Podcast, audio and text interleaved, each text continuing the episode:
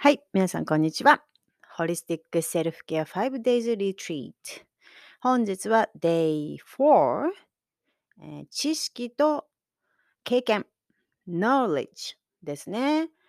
えーこのね、knowledge って何かっていうと、英語で言うと、この知識って本を読んで分かったとか、なんか勉強して、例えばコースとかの勉強して、えー終了、最後の certified みたいな、にね、にに終了したとか、そういうことじゃないんですよね。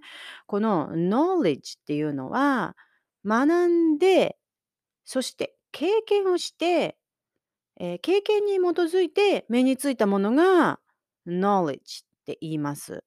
はい。それを踏まえてですね、本日のこのテーマ、知識と経験というふうにちょっとタイトルつけてるんですけども、じゃあですね、またいつものようにジャーナルを、えー出して、そしてね、また1から10で答えてください。そして正直に自分に答えてください。これが大事です。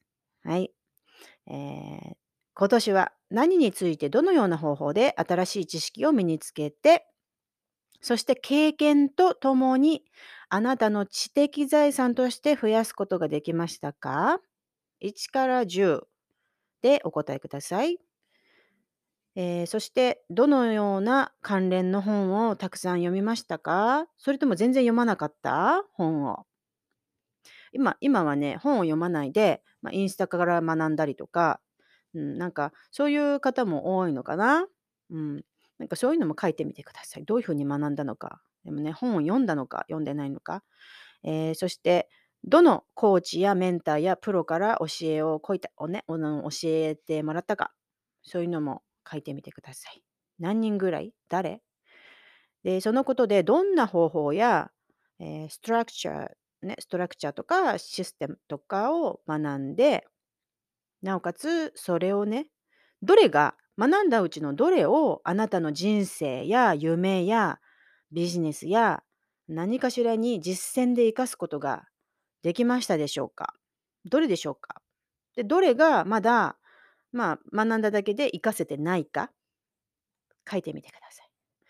このね、あの増えた知識と実践の体験が2023年にね、今回はこれが、まあ、種となってね、まあ、これから実践は水で水やりですよ。実践するということは水やりですよ。